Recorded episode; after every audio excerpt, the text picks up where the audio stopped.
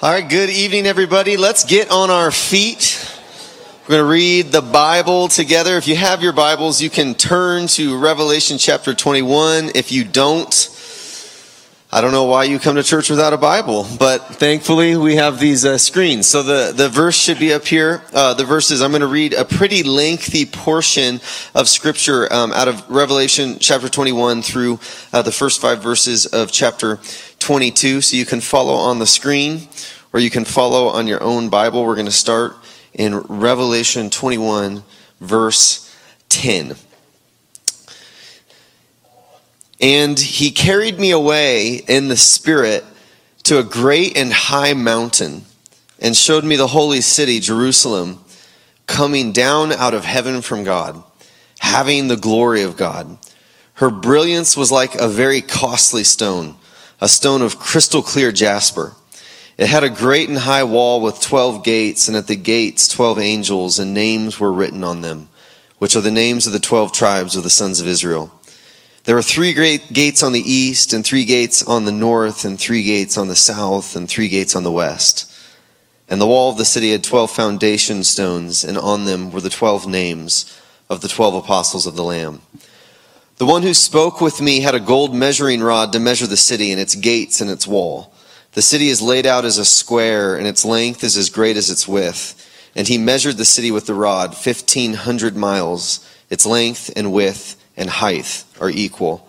And he measured its wall 72 yards according to human measurements, which are also angelic measurements. Interesting.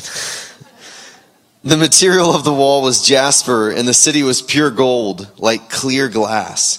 The foundation stones of the city wall were adorned with every kind of precious stone. The first foundation stone was jasper, the second sapphire, the third chalcedony, the fourth emerald, the fifth sardonyx, the sixth sardius, the seventh chrysolite, the eighth beryl, the ninth topaz, the tenth chrysoprase, the eleventh jacinth, the twelfth amethyst. And the twelve gates were twelve pearls. Each one of the gates was a single pearl and the street of the city was pure gold, like transparent glass.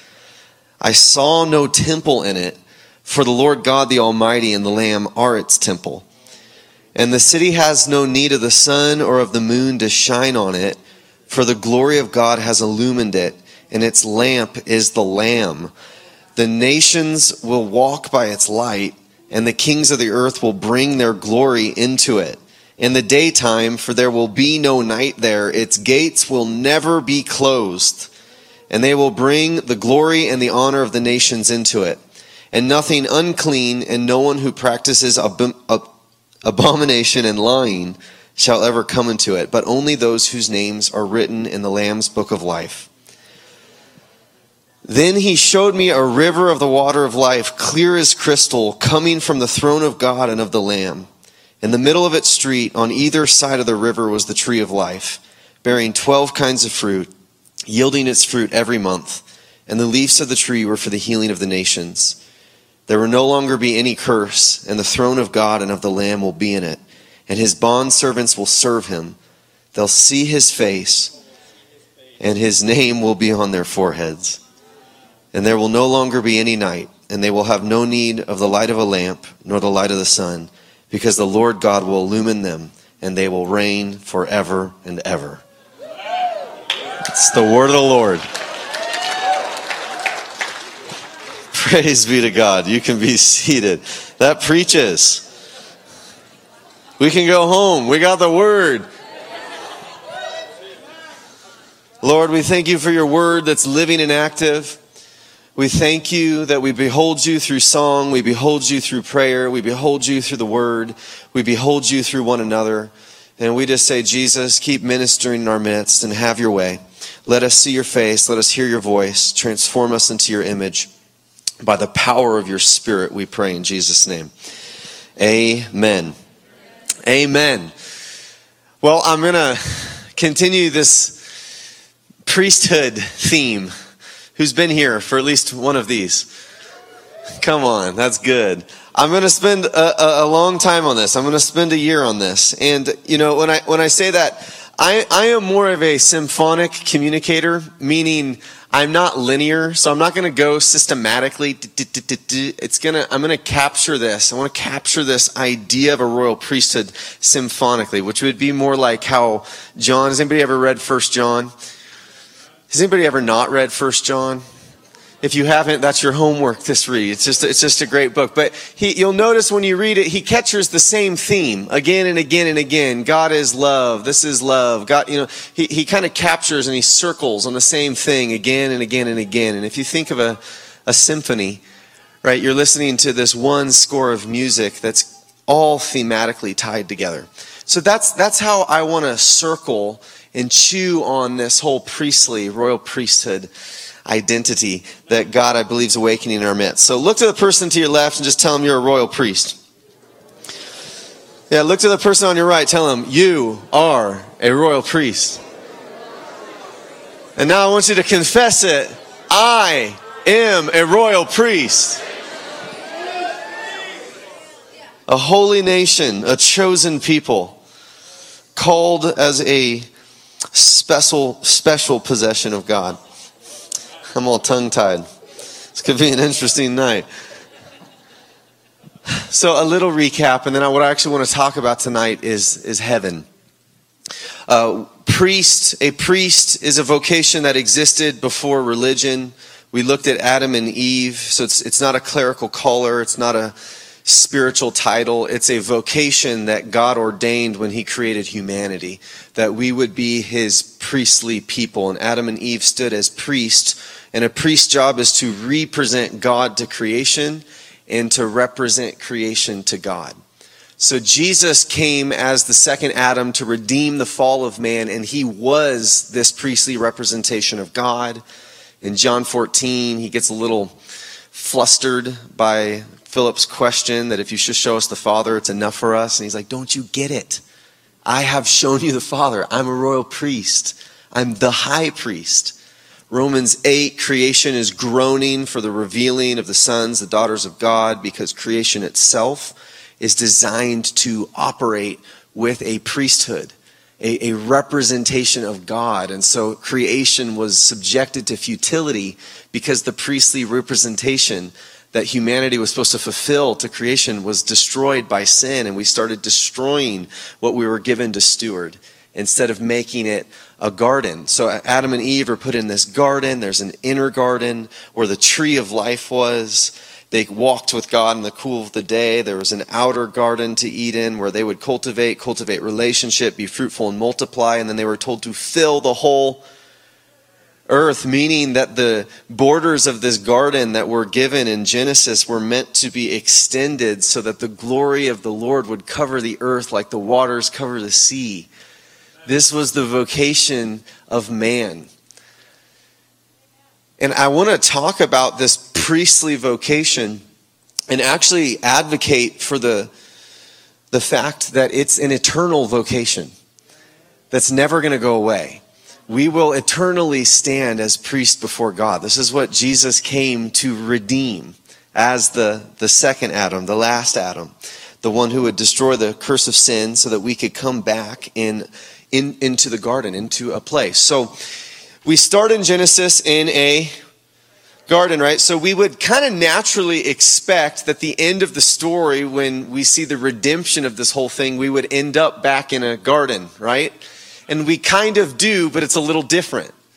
We started in a garden and we end actually at something that's a little bit more robust than a garden, and that is a, a city. We start in a garden, we end in a city. I just read this passage. So the beginning of the book, we're put in a garden. The end of the book, somehow, in God's story, we're given this foretaste that there is a city, a holy city, Jerusalem, that's going to come down on a great and high mountain.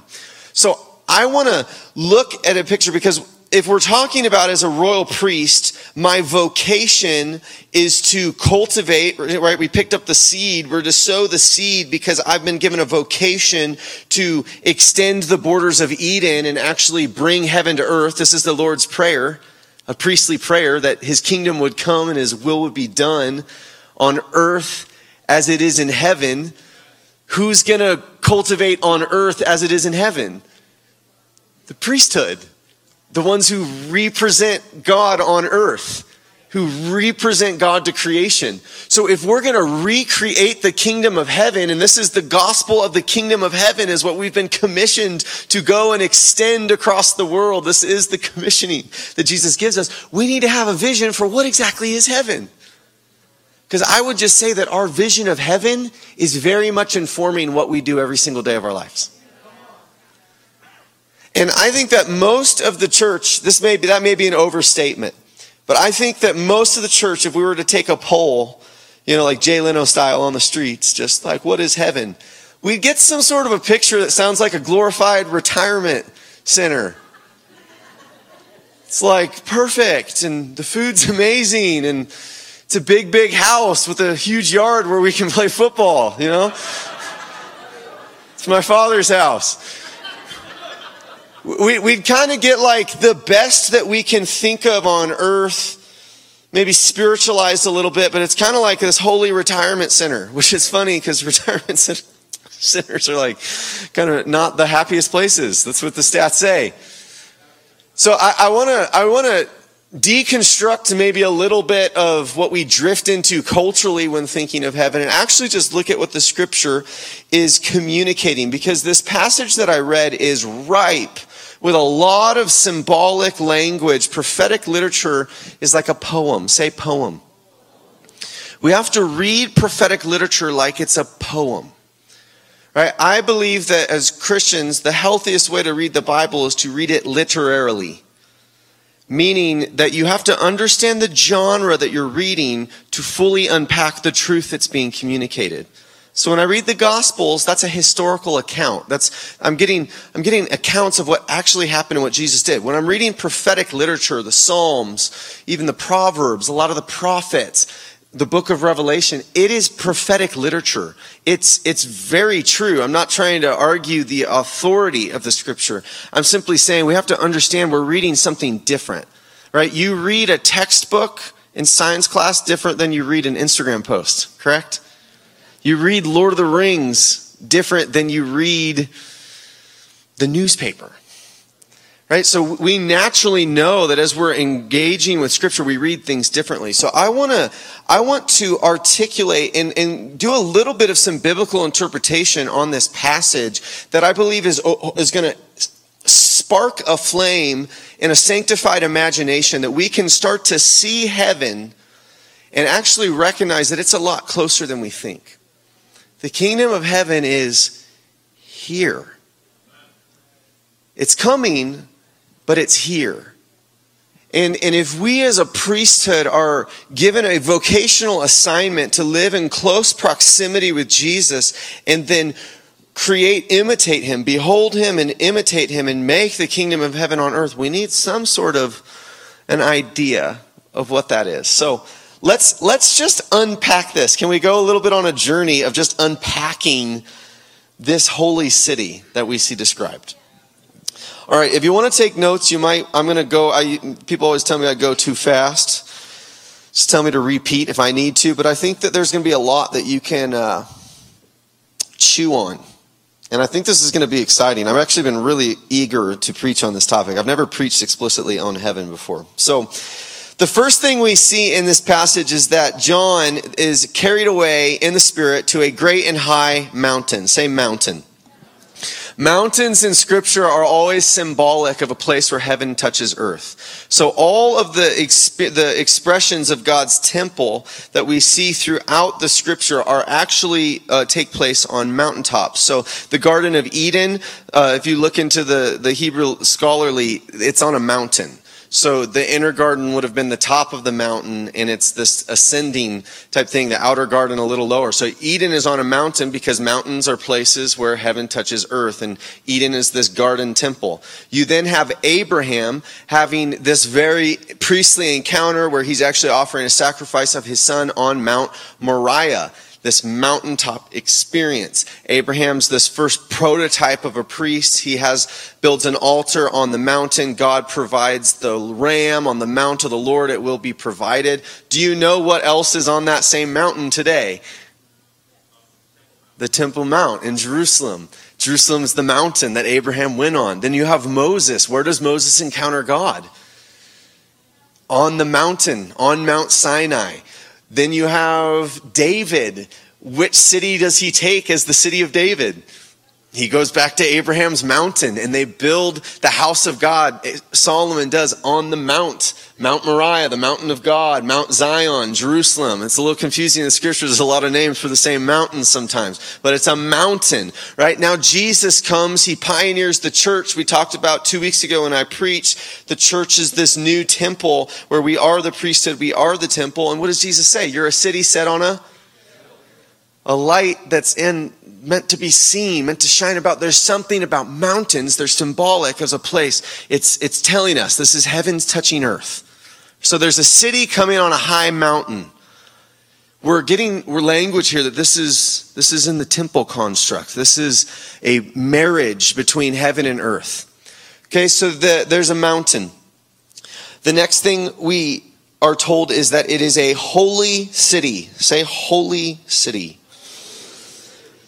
holy city. So this is fascinating. We could probably spend all night on this. But what is the difference between a garden and a city? A whole lot of creativity. Right, so man starts in a garden, ends in a city. I remember one day I was driving to school when I was in, I went to undergrad in Southern California and I was driving through the middle of Nevada and I got buzzed by an F 16 right over my truck. My whole truck's like shaking. And I, I, don't, for whatever reason, I looked and watched that thing and the noise of it, you know, sounded like a lightning peal. And I was like, how on earth did we start on planet Earth with a bunch of dirt and raw materials and we've managed to create one of those things? Like, it's kind of mind bending. You know what I'm talking about? The amount of human creativity is fascinating beyond belief. I remember the first time I was in New York City, standing in the midst of the concrete jungle, just looking up, and all I could see was skyscrapers. I'm like, how have we created all of this? It's unbelievable the creativity and the innovation that has come forth from humanity. So the difference between a garden and a city is a whole lot of culture, creativity, infrastructure, business, politics, education, utilities, recreation, family life, residential. I mean, think of everything that goes into a city. Transportation systems. It's, it's kind of a lot to think about. Sometimes I think we should give more grace to city leaders. I'm just saying, because it's, it's quite a task. It's quite a task to run a church, much less an entire city with hundreds of thousands, if not millions of people, depending on the city. Each city has different, you know, cultural flair, music scene, art scene, every, like think of the amount of culture. It's like cities are where humans get together and they create so much and it's the world that we actually live in. Culture is what humans make of the world in both senses. It's what we physically make, and it's how we make sense of what we make. So, culture. So, we're put in a garden, but then we come back to a city. This is fascinating because I think that this is God communicating to us that heaven is very much a work of cooperation between a holy God and a royal priesthood. And, and we're going to get into the text, and I'm going to show that more and more, there's, this is evidenced all throughout. I think heaven's a whole lot different than we think. I think it's a whole lot more exciting. I think it's a whole lot more like earth than we think, and it's a lot different than earth than we think. It's both and, it's a paradox. But this passage, this, this is a mesmerizing passage. So it's a city. A city's a hub of human creativity. Right? The city, we're told, I didn't read it because it's about 12 verses before, and I was already, is, is the city is the bride. Say bride. It says, Behold, the, the bride of the Lamb was coming down, and the bride of the Lamb was a city. And then we're told that the temple, there's no temple, but the lambs in the city. So this city temple is a picture of John 17 union, actually. It's what we're seeing in the form of a city. So we are the city. Jesus is the, very much the central being of the city, but it's, it's, it's both. The city is both alive with God and it's the bride. It's the living stones. Do you see how prophecies like poetry? You have to ponder it. You know, I, I was taught a poem in fourth grade by Robert Frost. Two roads diverged in a wood, and I, I took the road less traveled by. And that's made all the difference. You have to think about that. This is what God's trying to get us to do in this passage. I want you to start thinking what is heaven? Why is heaven a city? Okay. There is strong language that emphasizes within the city that there is a rhythm of import and export that comes out of the holy city. The gates are mentioned multiple times. We're told what they look like, we're told who stands at them. There's angels at the gates, there's names on the gates. The gates are like a single pearl. Who wants to see that? That's kind of that's kind of cool. But then it says that the gates are always open. Because they're open, they, they don't there's never a nighttime. They're always open. And then it tells us why they're open. It says they're open because the kings of the earth will bring their glory into the city. In the daytime, the gates will never be closed, and they'll bring the glory and the honor of the nations into it. So we see there's an import into the holy city. And then we see that there's an export because it says that the light of the Lamb, which we're going to talk about a little bit more, it, it's the light of the nations. so, so we have a city that has 12 gates that are open perpetually, and the glory of kings. And when I read kings, I'm hearing a royal priesthood. Royal, he's the king of kings, he's the Lord of we're royal because we're from the lineage of the King of Kings. So when we read Kings, the glory of a royal priesthood, the creativity of a royal priesthood is going to be imported into the city. And then there's going to be an exporting of the light of the Lamb to the nations. This should rock our world of heaven a little bit. Because what we're seeing is that there's evidence here that heaven is an inner garden and that there's an outer garden. There's some place to go to. I'm just preaching the Bible. I'm not making this up. This is just right here. I'm just giving you language here. This is this is the poetic language we're given. So kings are bringing glory into the city we're actually told what the glory of kings looks like because this is prophetic language. If you want to actually see, this is built upon Isaiah 60. So this is a more elaborate expression of Isaiah 60. And in Isaiah, he's prophesying, and he actually starts prophesying of different kings and different nations bringing their glory into it. And one of the kings and the nations that is identified as Tarshish, the ships of Tarshish. Have you read this before? In Isaiah 23, we're told that the pride of Tarshish, they're being humbled and their ships are being destroyed. So they're, they're a pagan nation. They have pride in what they've done, but their glory was their ships. They're the greatest ships in the Mediterranean world. And in Isaiah 60, where we see this prophetic literature of the New Jerusalem, it says the ships of Tarshish are leading the way and the kings of the earth are bringing gold and silver and their resources and the glory of the nations are coming into it. So what's the glory of kings? It's, it's human creativity. It's, it's when priests behold and imitate, there is creativity that comes forth from that. And apparently God likes it enough that he's like, yeah, I want that in my city. this is where heaven starts getting kind of mind blowing. Whoa. so we have glory of kings. Interesting to start to think like, what is God like enough to put in his city? Everybody always says, you know, like, oh, what pastors do is so important, but you know, I'm just I'm just in the marketplace. I'm like, man, there's not going to be preaching in heaven. If you own a coffee shop, you may be offering a more everlasting service. okay? We gotta, we gotta renew our minds. What is heaven? What is heaven? Okay, so there's, there's, there's this importing, and there's actually space. What I see is there's, there's, so The tree of life was in the inner garden and garden in, in Eden. The tree of life is in the New Jerusalem. And the rivers flowing and the trees on either side and it's bearing fruit. So we have clear, this is telling us this is the inner place. This is the, the, the inner sanctuary is a city. And then there's an outer place, there's the nations. There's still space for the vocation of priest in heaven.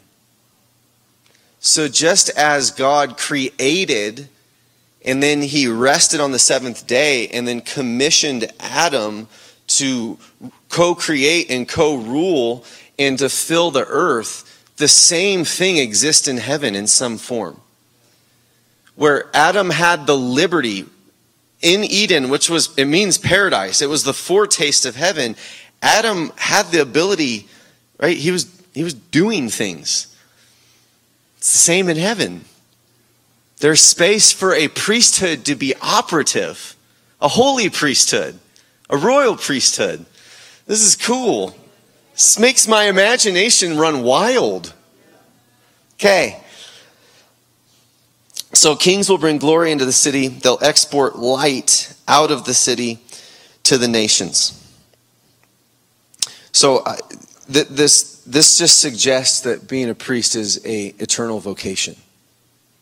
That we will still be given because we're designed to find the greatest joy in our lives in beholding Jesus and then representing Jesus. So we're still going to be doing that there's space for us to express creativity in the heavenly place, in the heavenly room.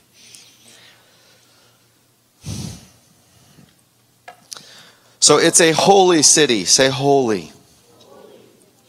This is this is where this is this is the dream of God. It's a holy city.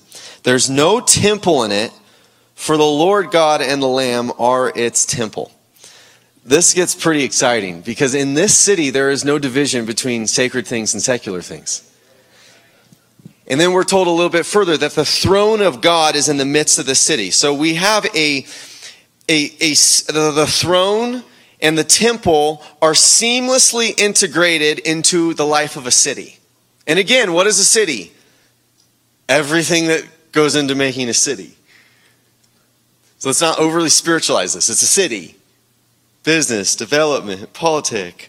I'm sure politics looks a little different there, but you know, it's a theocracy. There's no democracy. I don't want to spoil anybody. There's no Republicans or Democrats in heaven. You got to shed that, right? These these lesser forms. But anyways, I'm gonna get in trouble if I keep talking, right? But small business, big business, family life, recreation. I, I just, it's the very best that life can offer, right? But there, it's seamlessly integrated. In Revelation 4, we get our best picture at the throne of God, and it's this beautiful worship scene where the angels are singing. It's what we did tonight. Holy, holy, holy. Holy, holy, holy is the song of the angels, and we join in, and then the elders fall on their faces and they take their crowns and they cast their crowns at the feet and they say, Worthy is the Lamb of all glory and honor and power. So we see that's the throne of God. So there's this pretty radical worship scene that's seamlessly integrated into his life of a city. And somehow they, they work perfectly. They just go perfectly. It's not, there's no division between the two. It's the city of God. It's a holy city. It's a city that's filled with worship and God is the temple and Jesus is the temple. So it's this depiction and you know and, and, we also are the temple, we're told. So there's in this city the, the sacred and the secular are woven together. The people of God and God are integrated together. And there's no sun or there's no moon. It's just light. It's just the light of God's presence, which is a depiction of a true theocracy where a people are living governed by the manifest presence of God meaning that nothing is happening outside of intimate relationship with Jesus. So there's no need for any any other light or any other illumination because the lamb is illuminating everything. So there's a perfect unity. There's a perfect equality because everybody is submitted beneath the beauty of Jesus and his leadership. So it's a theocracy Right? And think in this day when John's writing, there's you in a city, there's no electricity. So you can't do anything when it's nighttime, except for wicked deeds, if you read Proverbs. And if you're single and dating, nothing good happens after 9 p.m. I'm just going to throw that out. It's still true. But there's just light. There's, there's, you can only work, you can only operate in light. And so it's this picture. He is the light. The Lamb's the light. The presence of God is the light. It's this beautiful picture. Right? So the inner garden has become, in Revelation, a holy, glory filled city where everything is integrated in a way, the sacred, and there's no more of that. It's just a people living, seeing his face, serving him. And I'm sure the great commandment, you know, loving, serving him, loving, serving one another. Right? We have this idea that work was introduced because of sin. It wasn't. Adam was in the garden given an incredible assignment of work. I believe work exists in heaven because it's a city. And cities don't just happen. And retirement communities where you can wake up and sleep in every morning and play golf all day aren't happy places. It's just, it's work redeemed relationship redeemed, worship redeemed. It's all integrated under the leadership of the Lamb.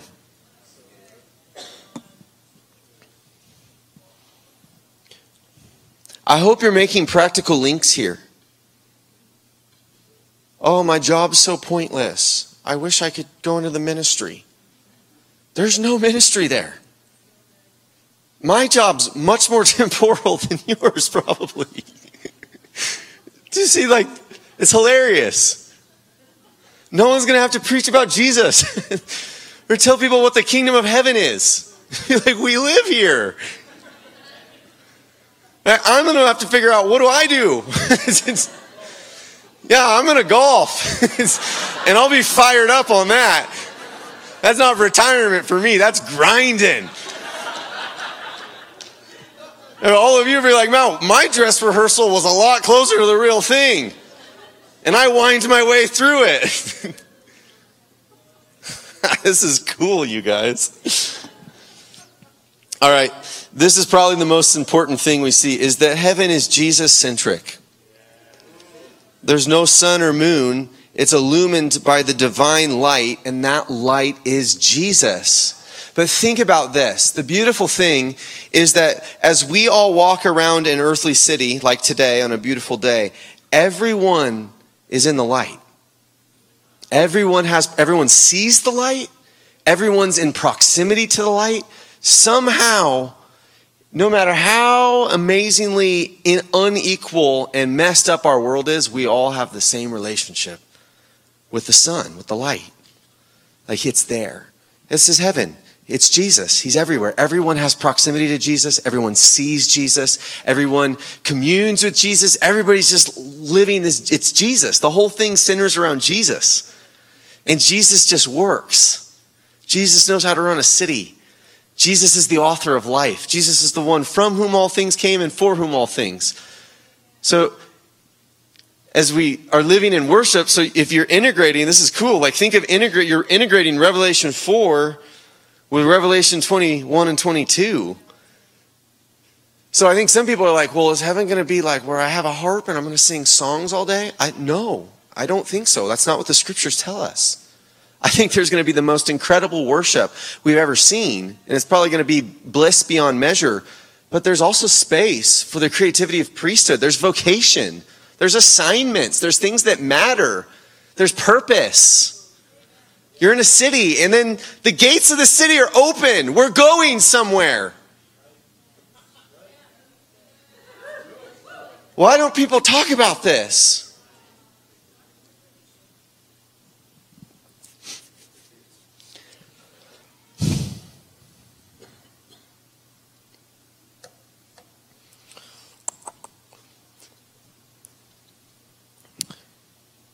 I, I would, I, I like to think as I've pondered this myself, and this is just, this is my opinion. This isn't, is that Revelation 4 is a real reality. That's what the whole center of the city is revolving around. But if we're to export the light of his face to the nations, it's somehow that's the interiorized reality of every person in heaven. That throne room scene is alive inside of you. Behold and imitate. So as I walk out of that pearly gate to the nations, whatever that means, that throne room's alive in me. I'm perfectly beholding him and I'm perfectly imitating him, meaning that what is coming forth from me is glorious. Which is why then I'm like, Jesus, look what I did. And he's like, let's bring that back. So it's like this rhythm of beholding and imitating. And I think heaven just gets better and better and better. That's what we see here. Because glory and honor just keeps getting pulled back in by a holy royal priesthood. And then sent, but it's, wow. So all our creativity would actually emerge from the heart cry, Holy, holy, holy. Wow, wow, wow. Let me try to do that now. This is like, this is, okay. I think this is, we could probably sit here all night. It's 540. I actually want to shift and just say, what am I, what, we, what does this mean? What are the implications of this? If like any of this is true, what does this mean? I'm guessing that, how many of you are having your your picture of heaven rocked a little bit right now. The rest of you are lying. I'm, I'm joking. So, what is the kingdom of God? I'll just be an honest, confession. One of the things that I'm a little sick of hearing is I feel like most of the depiction that I hear people are like, I want to see the kingdom come with signs and wonders and miracles. And I'm like, that's a really, really small depiction of the kingdom. Like, I'm almost like, oh, like we can't sell the kingdom that short. Like, I, I believe in signs, wonders, and miracles. What are healing miracles? City of God, no disease on earth. It's, but what is the kingdom? It's more than just these, these expressions of the Spirit as we gather in church. The kingdom of God, it's God's city. It's God's realm. It's God's government. It's God's way of doing life on earth. And we're told it's a city. So I think God is dreaming of cities being transformed. I think that we're put here on earth as a dress rehearsal for our vocation in the eternal city. And I think that the enemy relentlessly works to try to secularize our minds and devalue that what you are doing doesn't really matter. It has no eternal purpose. You just make coffee. And again, we, we already debunked that one. We all know there's coffee in heaven. I, am being, I'm, I'm, I'm being a little silly not entirely. But what I'm, I'm trying to get us to hear is the form of this life, a lot of the form of this life is going to pass away. Like it is. There's not going to be a hospital. There's no St. Luke's in the middle of Jerusalem. Right? So, so, so the form, there's, there's going to necessitate a change in form but the substance of what we're doing. We are in a dress rehearsal. We are in the most. I was up with the Lord the other morning and I was almost laughing. I'm like, this is like the most wildly elaborate practice exam that everybody has ever thought of ever. You know, it's typically like teachers like, oh, here's 20 questions that will help you with the test. God's like, I'm going to design life. Whoa. Like, this is quite the experiment. like the extremities of highs and lows and pain and sorrow and joy and babies and Alzheimer's and the, the beauty of marriage and intimacy and the horrors of sex trafficking. It's like this is a crazy, crazy planet. But it's a dress rehearsal. It's where we're starting to live out, and what we're doing now impacts eternity. It, we, we have this idea that it's almost like life ends, boom, you get your jet out, get out of jail free card, and it's a blank slate, and then you start all over in the pearly gates. I think you arrive in heaven as you are, purified, but as you are. Like C.S. Lewis ponders some of this. He's like, you know, could you, you know, if you're an angry, fearful person, could you imagine that propagated out for eternity? It's getting angrier and more fearful, angrier, more fearful. Like character matters is the point. We don't understand how it all works, but character matters. What you're doing now matters. The form may not, but what the substance of what you are doing, the, the inner world that you are cultivating, the, the way that you show up to people matters. And your effect upon people matters. At the end of the day, every human vocation, every priestly assignment, whether it's preaching a message, whether like there's these there's this elements of things that we are doing, tasks that we're doing, but what it's really about is the impact that we're having on the people around us. If I'm providing a good, if I'm providing a service, it's how I show up. That's eternal. Eternal. Jesus demonstrated this. As the royal priest, his impact upon these 12 intimates that he surrounded himself with was so profound, they were willing to give their lives for him. It wasn't just because he said, I'm God, worship me. It's because they loved him. It's no greater love that you'd give your life for your friends. Jesus gave his life for them, he, they gave their life for Jesus.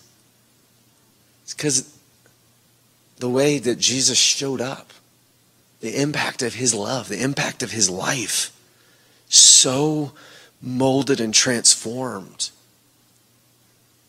That's the call. That's whatever the external form is. That's what we're put here to do. That's the dress rehearsal. That's what we're working with, guys. We are to be the signs and the wonders. I and the children that the Lord has given me are for signs and wonders in the land of Israel. We are the signs and wonders. We are to demonstrate what life in the holy city looks like on earth. That's the sign that makes people wonder.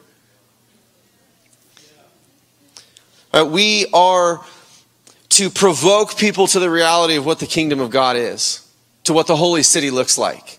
And as much slack as the church gets for its mishaps across the years, I just want to remind you all tonight that cultural pillars such as university systems, the whole, music itself, sung music, music, musical theory, it, it all came from the church. You know, uh, science from the church, philosophy from the church, hospitals and healthcare from the church most of the pillars of Western society were birthed from the church because the church is the outpost of the kingdom. It's the locus, it's the portal through which the kingdom of God enters the world most potently. And as broken as the church has been, because it's a bunch of people in the process of being transformed, it has still brought forth the, the, the city of God to the earth. Like, so we've been doing this. This isn't just made up theory. This has happened. But God's dreaming of something more. God wants a city transformed. It's by us. I had a thought, but I lost it. All right, so for you, the ones listening to these words, you're a royal priest. You are the lineage of the King of Kings, and you are his representative to the exact piece of this earth that He's put you in.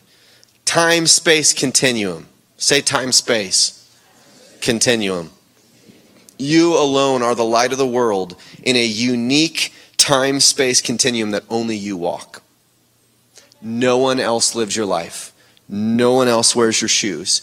No one else has the same relationships with the same people as you. No one else will live the life that God has ordained for you to be a priest in. And I have good news for you tonight. Whatever your life looks like, whatever your time space continuum is, no matter what your personal perspective is on it as you're hearing me tonight, it is a dress rehearsal for your role in the city of God to come and God has anointed you with the Spirit of Jesus Christ to live in such a way that you would be a sign and a wonder right where you are to provoke people to the reality that there is a higher way to live life. This is one of those things we can't just cluck at. We got to fly to. We, we have to, the world is waiting. Creation is groaning for the revelation of a royal priesthood to step in and live their life in such a way that we become the signs and wonders. So, you know, if you're a politician, if you're a small business owner, if you are a stay at home mom, if you're a boss, if you're a corporate employee, my gosh, you, you are poised, you are sent. We have to, we're an apostolic people. We are sent to be a sign and wonder there. We're living out, we're wrestling, we're living this dress rehearsal of what is this going to look like? What does it look like for me to be a citizen of heaven while still sojourning as an alien on earth? It looks like something, and it looks like something glorious. I'm telling you, the spirit of wisdom and revelation is in you. He lives in you. He's waiting to empower you. He's wanting to show you what heaven looks like. And I just promise you, it's a lot closer than you thought when you walked in these doors.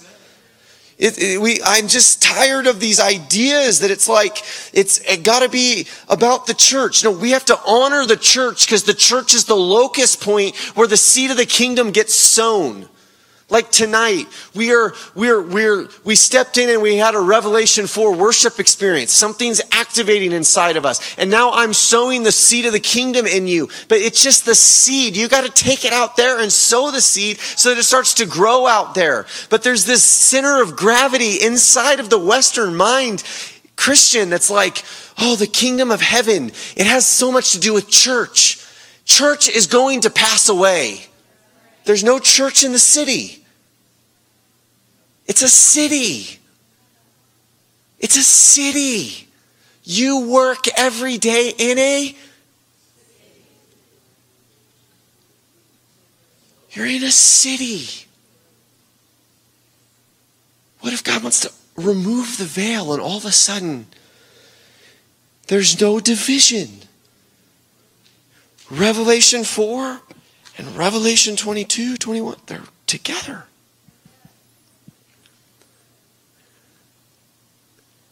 That's the dress rehearsal that we're living. What we did tonight, we do it. You gather at the temple to do it. But then you have to interiorize it. It's holy, this throne, this worship.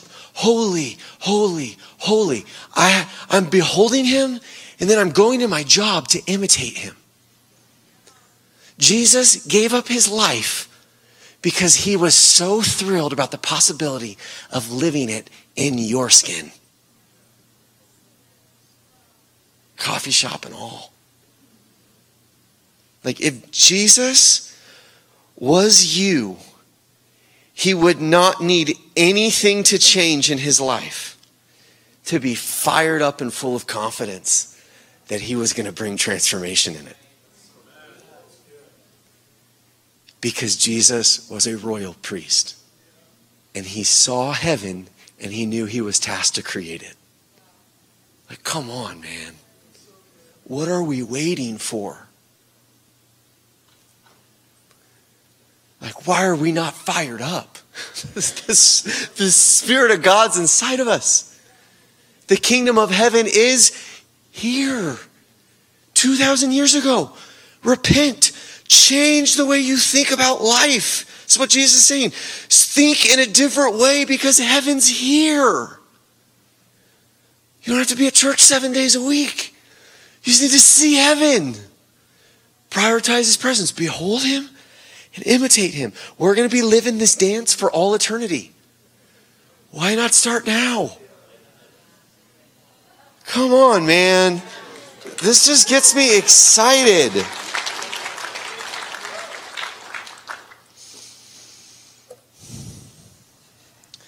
I, I just, I don't know how to articulate it with words, and maybe I'm not supposed to. I just have this sense, even as I was praying this week into this word, that it's like Jesus wants to infuse you with his excitement for your life.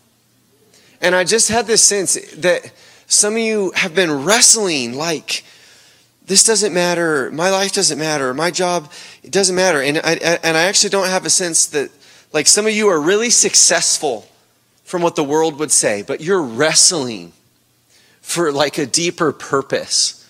And some of you are struggling and you don't think you're successful to earthly standards, but you're searching for purpose. And I just, I just have just, I, it's like the compassion of the Lord.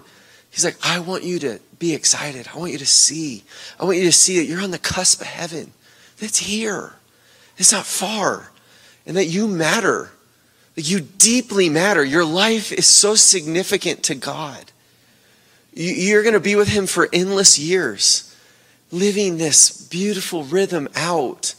And it's like we don't have to put so much emphasis on the form. Like the form's going to pass away. It's like what makes you, you're an eternal being and there's eternity. Like what, you're, touching eternity. Every day matters.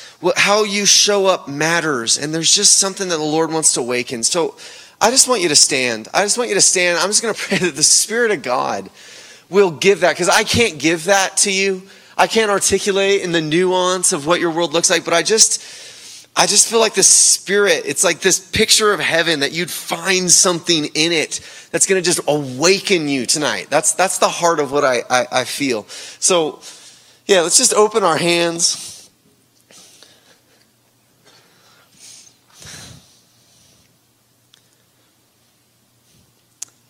You know, it says that David would call upon the name of the Lord. And I, I just want you to call upon the name of the Lord.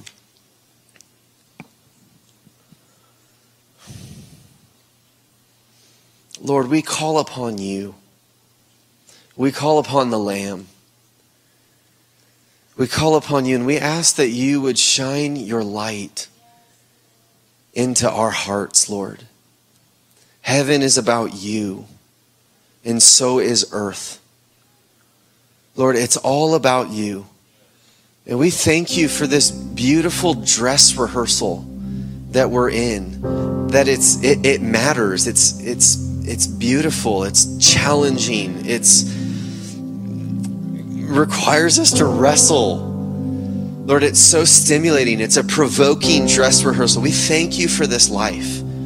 And I just pray, God, that you will release grace into this room, that we'll be able to extract the precious from the worthless. Lord, we will begin to see the purpose and the eternal design of what's taking place in our life. I pray, Lord, that you will open the eyes of our hearts to see the Lamb.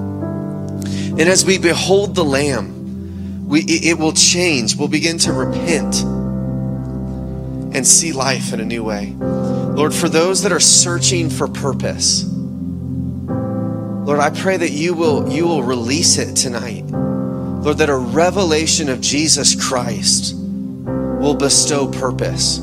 It will restore purpose. God, I come against every scheme and argument of the enemy that wants to steal, kill, and destroy, and wants to pervert our understanding of ourselves and our lives, and wants to devalue and and, and make us feel like what we're doing doesn't matter and is insignificant and purposeless. Lord, I just pray that there'll be a breaking loose of all of that, that the gunk will just leave, it will leave, and you'll displace that with a bunch of excitement, Lord, divine excitement for what you're doing in our lives. Lord, that we'll see with new eyes that we'll that we'll we'll see God we'll see the city of God that is on the cusp of breaking in to the city of man.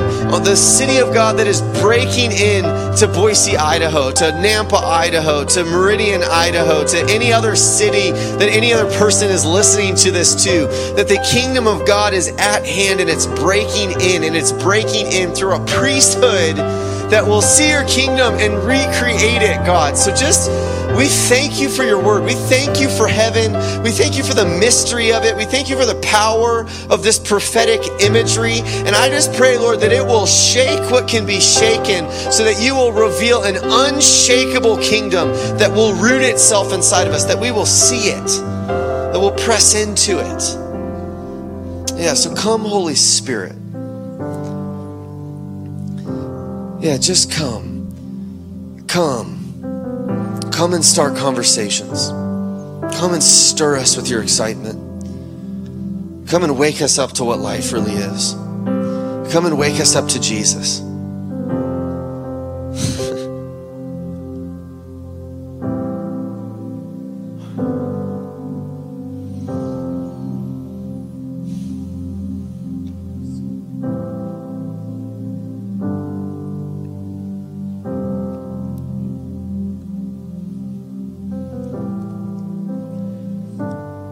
I just I, I want you to respond to him. I feel like or, or pray to him or, or worship him. Just respond to him. You're, you're a royal priest. You're a cultivator.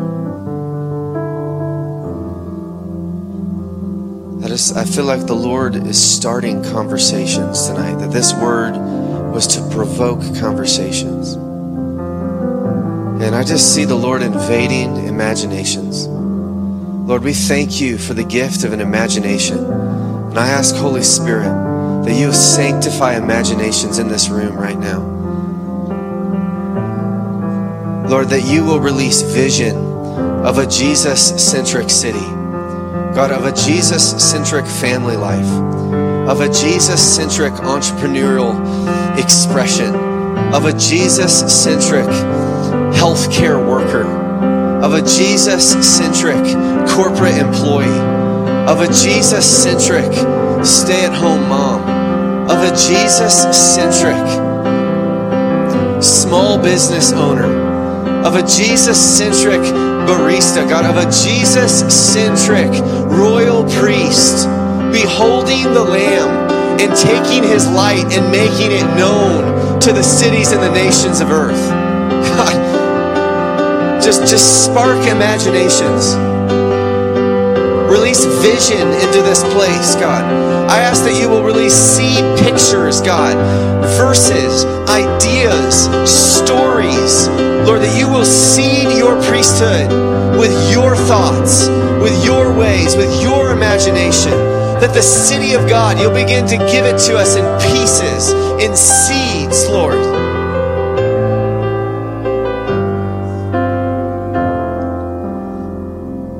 Just just ask him and tell him you receive. Ask him to seed you. Ask him to sanctify your imagination. Just tell him, I want it. I need it. I need it. Lord, reveal vocation in this house. Redeem vocation in this house. Reveal the kingdom of God in our midst, oh God.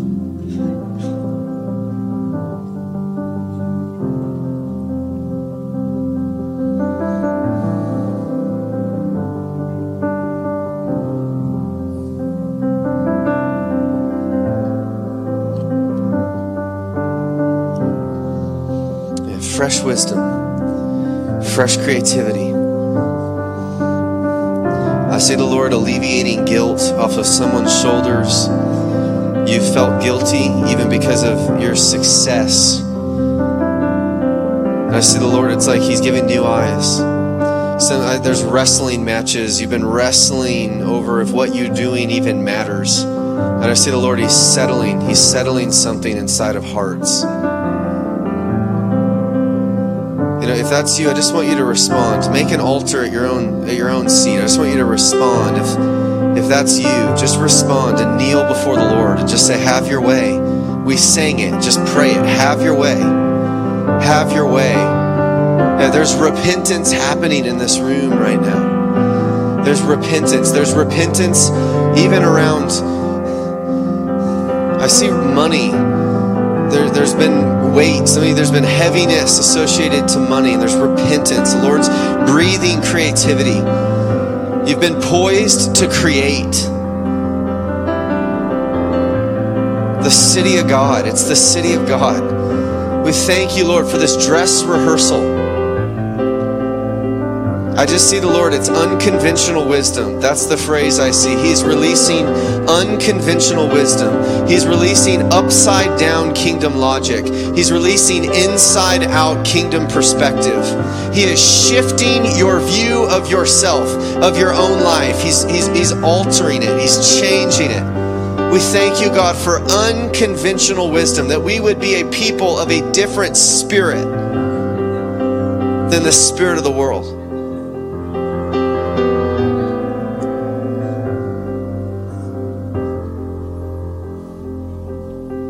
Starting conversations. He's starting conversations. He's starting conversations tonight. He teaches us wisdom through conversation. He doesn't give us answers usually. He gives us new questions. He gives us conversation starters. And so I bless the conversations that you are beginning tonight that you are stirring up in our hearts. And I pray, Holy Spirit, that you be the teacher, that you provoke us into truth. Thank you, God, for what you're doing, for this priestly identity that you are uncovering, like an archaeologist uncovering a fossil. We just bless what you are doing, uncovering your priesthood within ourselves, uncovering Jesus, the hope of glory inside of us. We just say, Have your way and uncover the glory of God that you, placed, that you placed inside of us before we ever breathed our first breath. We bless you. We honor you. We glorify you. And we pray, God, that as we go, we'd be a Revelation 4 priesthood that shows up bringing the life of the kingdom in the midst of our city. So, yeah, I bless you, church, to go and be the light of the world, a city set on a hill, and to go in the name of Jesus. And if you believe that, if you say yes to that, just say, Amen. Amen. Come on. Be blessed. There's a party out back in the field. So you walk out, you swing a left, and we can hang out together and uh, show up like Jesus to one another. Amen. All right. Love you, church. And we will see you next week.